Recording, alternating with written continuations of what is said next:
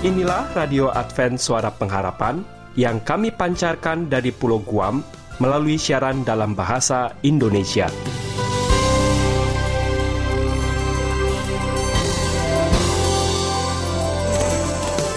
Salam sejahtera kami sampaikan kepada para pendengar kami di mana pun Anda berada. Selamat berjumpa kembali dengan kami Radio Advent Suara Pengharapan. Dengan senang hati, kami akan menemani Anda melalui rangkaian acara yang telah kami persiapkan khusus bagi Anda sekeluarga. Harapan kami semoga siaran ini dapat bermanfaat dan menjadi berkat bagi Anda semuanya. Selamat mengikuti dan selamat mendengarkan. Tuhan memberkati.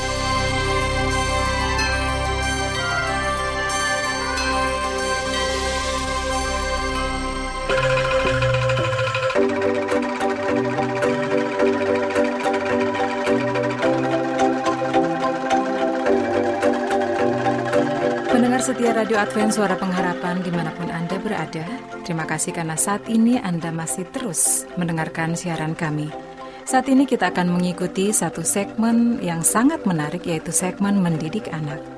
Bagi Anda yang telah berkeluarga dan baru saja memiliki anak, atau bagi Anda yang baru memasuki satu rumah tangga baru, segmen ini akan sangat cocok untuk Anda, karena dalam segmen ini akan membahas banyak seputar masalah mendidik anak, serta berbagai tips menarik, juga hal-hal menarik seputar dunia anak. Namun sebelum kita mengikuti acara ini, satu kidung manis akan kami persembahkan untuk Anda.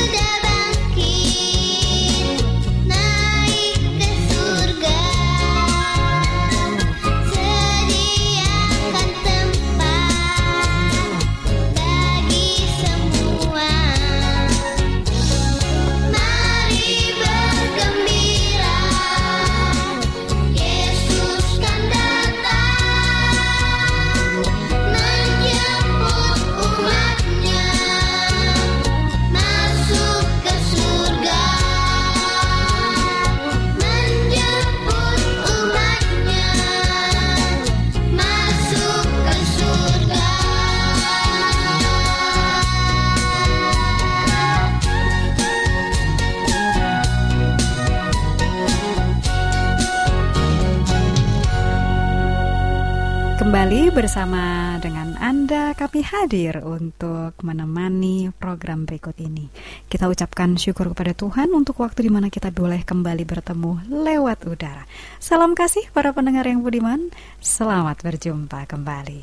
Dan saat ini secara khusus saya akan temui Bapak dan Ibu karena kita akan lanjutkan tentang ruang mendidik anak atau segala hal yang berkaitan dengan pertumbuhan anak-anak ya. Baik, Para pendengar biar tetap bersama dengan kami ya, kalaupun saat ini bersama dengan kami. Nah, topik yang kali ini akan kami sampaikan yang sudah dipersiapkan di studio adalah sebuah ulasan yang ditulis oleh pakar atau ahli dari kesehatan anak, yaitu Ibu Jenny Lers Davis. Ini dimuat dalam majalah rumah tangga dan kesehatan. Jadi Bapak Ibu misalnya mau melihat ini dengan lebih jelas nanti boleh ya melihat ulasannya dengan lengkap di sana. Uh, yang akan kami sampaikan adalah bermain untuk kesehatan. Wah, kalau yang namanya bermain untuk anak-anak itu seperti sesuatu yang satu paket ya, tidak bisa dipisahkan.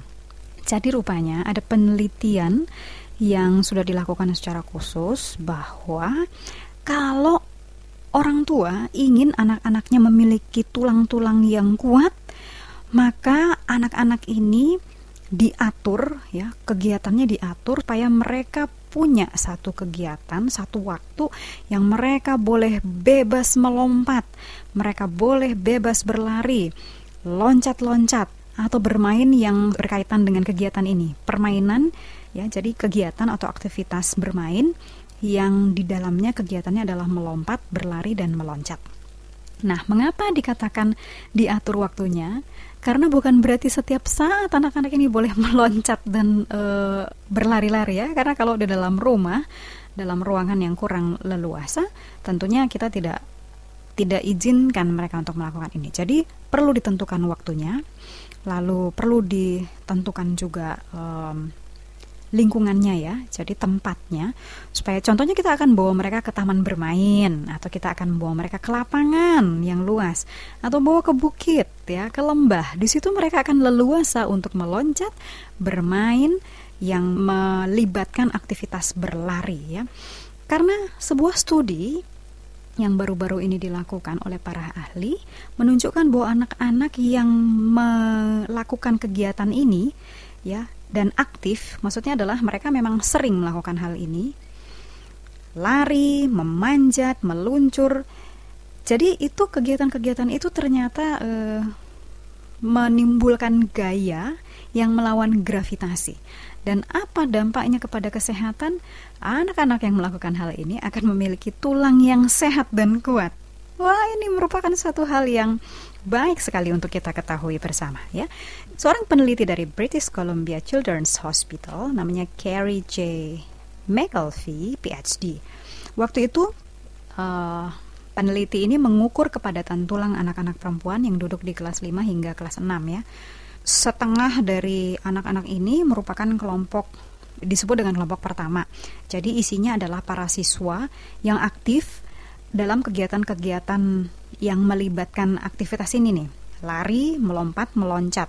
Jadi itu kegiatan-kegiatan yang ada bebannya ya. Nah, mereka melakukan kegiatan ini dua kali seminggu. Lalu mereka juga olahraga atau melakukan gerak badan saat jam di sekolah. Uh, jadi memang sudah masuk ke kurikulumnya sekolah ya. Jadi sekali seminggu olahraga, lalu kemudian ditambah dengan dua kali seminggu kegiatan-kegiatan seperti lari, lompat, dan loncat. Nah, kelompok yang kedua itu tadi kelompok pertama. Kelompok yang kedua, anak-anak yang cuman ikut olahraga itu eh, sekali-sekali aja. Ya. Mereka juga tidak rutin melakukan kegiatan meloncat, berlari, dan kemudian eh, seperti memanjat dan meluncur ya. Lalu hasil dari dua kelompok ini dibandingkan, anak-anak pada kelompok pertama yang mereka olahraga rutin, terus mereka juga lari loncat dua kali seminggu, tulangnya, kepadatan tulangnya itu 5% lebih kuat dibanding sama anak-anak yang tidak e, melakukan kegiatan berlari, meloncat, meluncur, manjat dan sebagainya. Dan khususnya ditemukan pada tulang pinggul ya. Tulang pinggul atau disebut dengan pelvis ini juga merupakan salah satu bagian tulang yang tidak terlalu kuat. Dia lebih rapuh daripada tulang lainnya. Jadi memang penelitian ini kemudian dikhususkan ke sana buat tulang pinggul dan tulang belakang itu merupakan bagian yang rapuh. Nah, itu yang eh, yang dilihat bahwa pada anak-anak yang latihannya rutin lalu berlari, memanjat, meluncur, meloncat lebih kuat kepadatan tulangnya. Oleh sebab itu, ahli ini menyimpulkan dari penelitiannya, anak-anak harus aktif untuk melakukan kegiatan-kegiatan seperti itu. Nah, jadi inilah ya eh, para bapak dan ibu, orang tua kami sekalian, kita akan upayakan anak-anak punya waktu dan punya tempat yang cocok untuk kegiatan seperti ini supaya tulang mereka sehat. Jadi ini menarik kan ya, bermain untuk kesehatan. Hanya saja memang orang tua perlu mendampingi dan memastikan bahwa itu tidak dilakukan di setiap saat.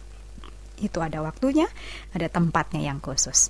Selamat mencoba dan tetap mengusahakan yang terbaik untuk kesehatan anak-anak kita. Terima kasih untuk waktu Anda. Kita akan bertemu pada kesempatan berikutnya. Tuhan memberkati kita semua.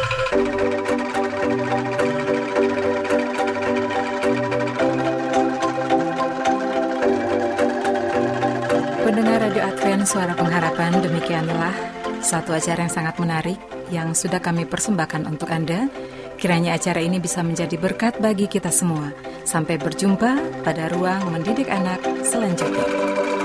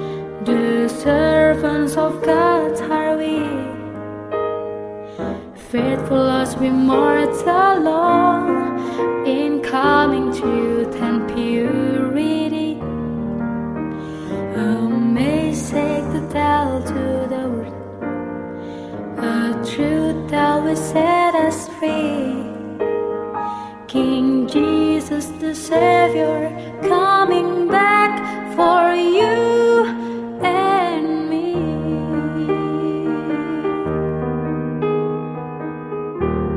Selanjutnya, marilah kita mengikuti mimbar suara pengharapan.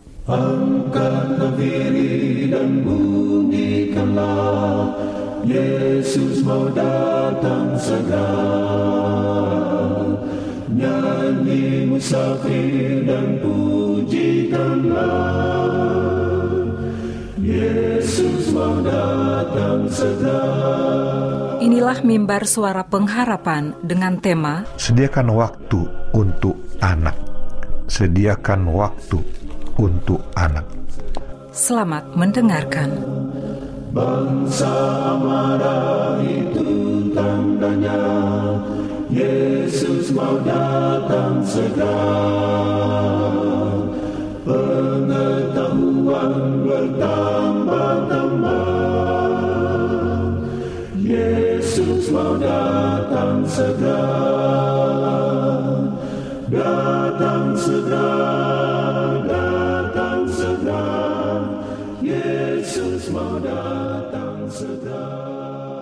Salam saudaraku yang diberkati Tuhan, kita patut bersyukur karena saat ini diberikan kita kesempatan untuk mendengarkan sabda Tuhan dalam acara mimbar suara pengharapan bersama saya Pendeta Togar Simanjuntak dengan judul bahasan kita sediakan waktu untuk anak sediakan waktu untuk anak Saudara-saudara, mari kita buka Efesus pasal 6 ayat yang keempat. Firman Tuhan berbicara, dan kamu bapak-bapak janganlah bangkitkan amarah di dalam hati anak-anakmu.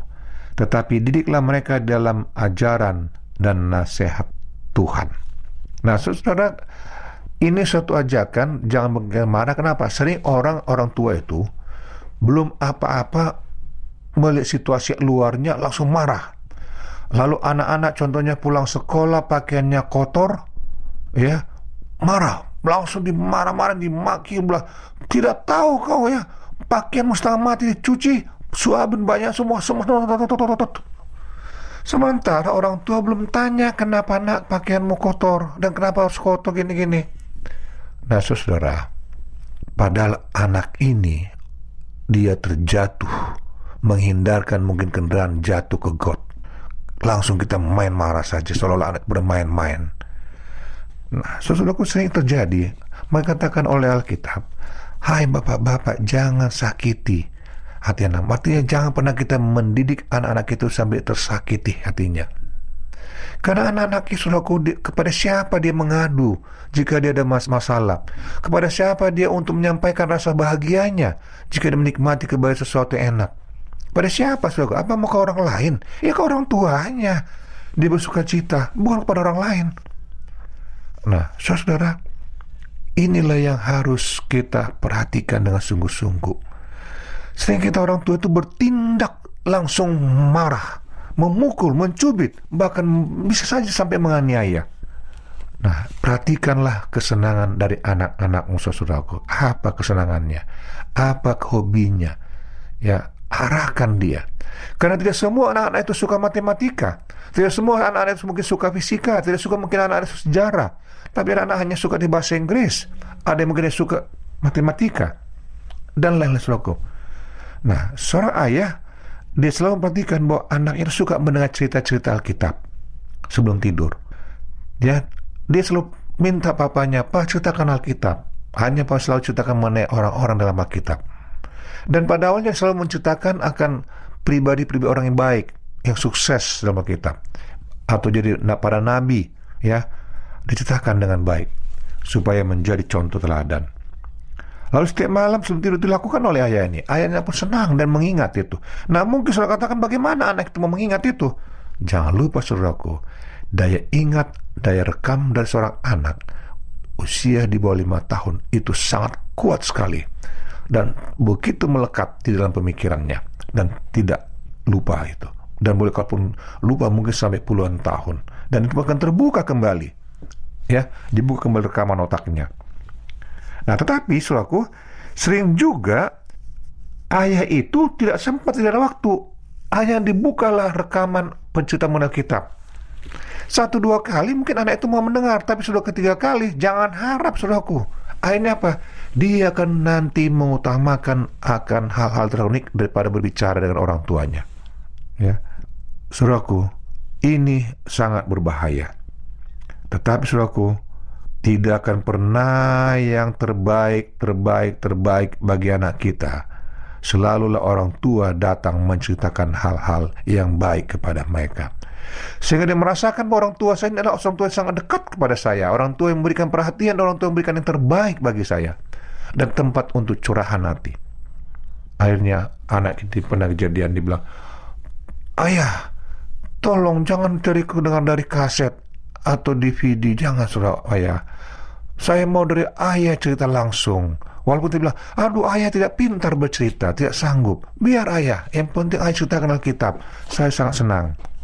Nah, saudaraku, orang tua sangat penting kehadirannya bagi seorang anak. Dan ketika anak orang tua hadir kepada anak, jangan berikan dia satu perasaan trauma, perasaan sakit hati, perasaan ketakutan. Ya mungkin saudara marahi dia pada saat dia lagi menanyakan sesuatu yang saudara mungkin tidak tahu menjawabnya ataupun bosan menjawabnya itu atau sudah biasa saudara jawab tapi diulang-ulang kembali. Atau itu masa bukan tugas Anda. Atau mungkin anak itu melakukan kekeliruan. Mungkin menjatuhkan barang atau gelas. Atau mungkin ribut atau minta sesuatu. Saudara langsung marah. Nah saudara inilah yang harus, harus saudara perhatikan. Jangan sampai saudara hilang akan anak ini di kemudian hari. Jangan sampai anak ini merasa bahwa dia tidak punya orang tua dalam kehidupannya. Dia tahu orang tua itu adalah orang tua sekedar memberi dia makan, sekedar memberi dia uang sekolah, sekedar memberi dia baju. Tapi bukanlah orang tua tempat untuk curahan isi hatinya. Bukanlah orang tua tanpa memberikan solusi atau jalan keluar dari setiap permasalahan yang dihadapi, terutama menghadapi akan orang-orang yang di luar kehidupannya. Nah, saudaraku, itu harus saudara perhatikan dengan baik. Perhatikan saudaraku, katakan kehadiran untuk sangat penting bagi anak itu bukan cuma sekedar kebutuhan mengerjakan PR, tetapi dia tahu orang tuanya akan menemani maka dia akan semangat memberikan suatu adrenalin kekuatan dahsyat dalam tubuhnya.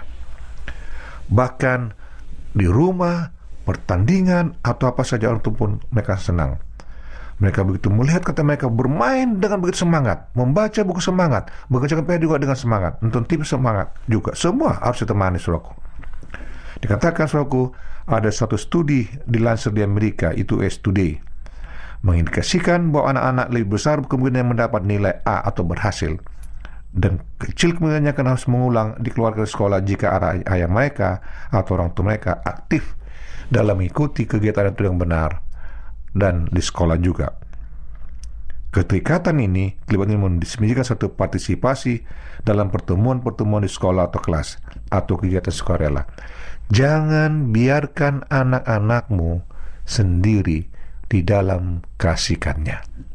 Dan jangan pernah juga memarahi anak-anakmu jika dia melakukan kesalahan, langsung mencubit, memukul, menganiaya.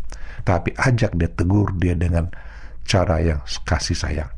Nah, saudaraku, jika Anda mau didoakan sebagai orang tua, ataupun ada hal Anda mau tanyakan, hubungi kami tim member suara pengharapan. Dengan penuh sukacita kami akan selalu berdoa dan melayani Anda. Tuhan berkati Anda. Salam saudaraku. Amin.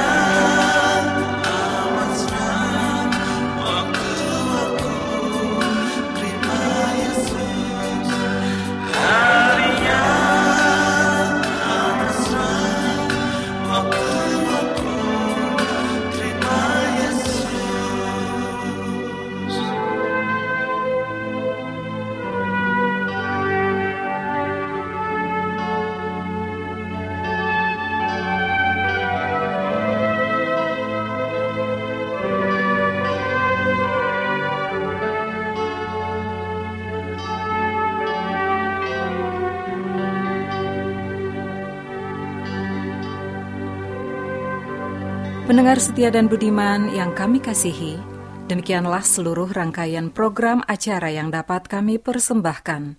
Apabila Anda mempunyai pertanyaan atau Anda ingin mengikuti pelajaran Alkitab Suara Nubuatan, Anda boleh menghubungi kami dengan mengirimkan surat ke Radio Advent Suara Pengharapan, PO Box 8090 Jakarta 12810 Indonesia atau email ke awrindonesia@yahoo.co.id. Telepon 0821 1061 1595. Anda juga dapat bergabung di Facebook kami, pendengar Radio Advent Suara Pengharapan. Juga Radio Advent Suara Pengharapan. Terima kasih kami ucapkan bagi Anda semua pendengar kami yang setia. Kita akan bertemu kembali pada waktu dan gelombang yang sama pada esok hari. Salam kasih dan sejahtera. Kiranya Tuhan memberkati kita semua.